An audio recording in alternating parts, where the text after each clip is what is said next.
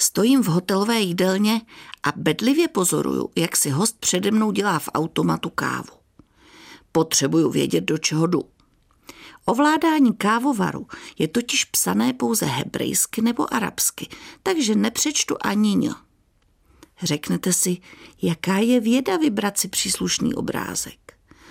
Inu, tohle byl sofistikovanější přístroj. Chtěl procenta. Kolik kávy, kolik vody, kolik mléka.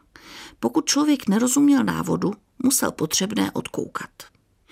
Naše vánoční výprava do Izraele pro mě znamenala poznání na tolika úrovních, jako málo která jiná cesta. Mimo jiné vedla i k uvědomění, že schopnost nerozumět a přesto přežít je dovednost jako každá jiná a pomáhá jí trénink. Ten naštěstí mám, dlouhodobý.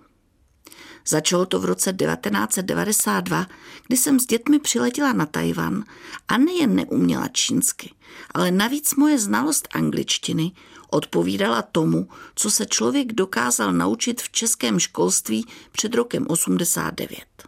Tedy byla, řekněme, hodně bazální.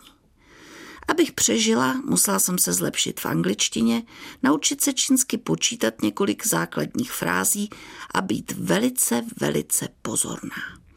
I tak jsem byla párkrát na pokraji zoufalství.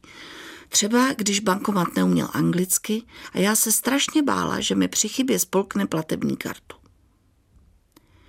Proti tomu byl život v Norsku podstatně snažší. Přece jen jazyk psaný latinkou se člověk učí mnohem rychleji.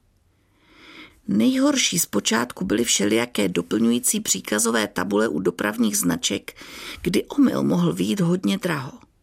Konec konců v roce 2006 Google Translate ještě k dispozici nebyl. Ostatně ani chytré telefony ne. Takže na pobyt v Izraeli, v zemi, kde se používá dvojí písmo, které jedno jako druhé vypadá jako rozsypaný čaj různé kvality, jsem měla velmi slušnou průpravu. Navíc anglicky umím podstatně lépe než kdysi. Nicméně obezřetnost byla vždy na místě.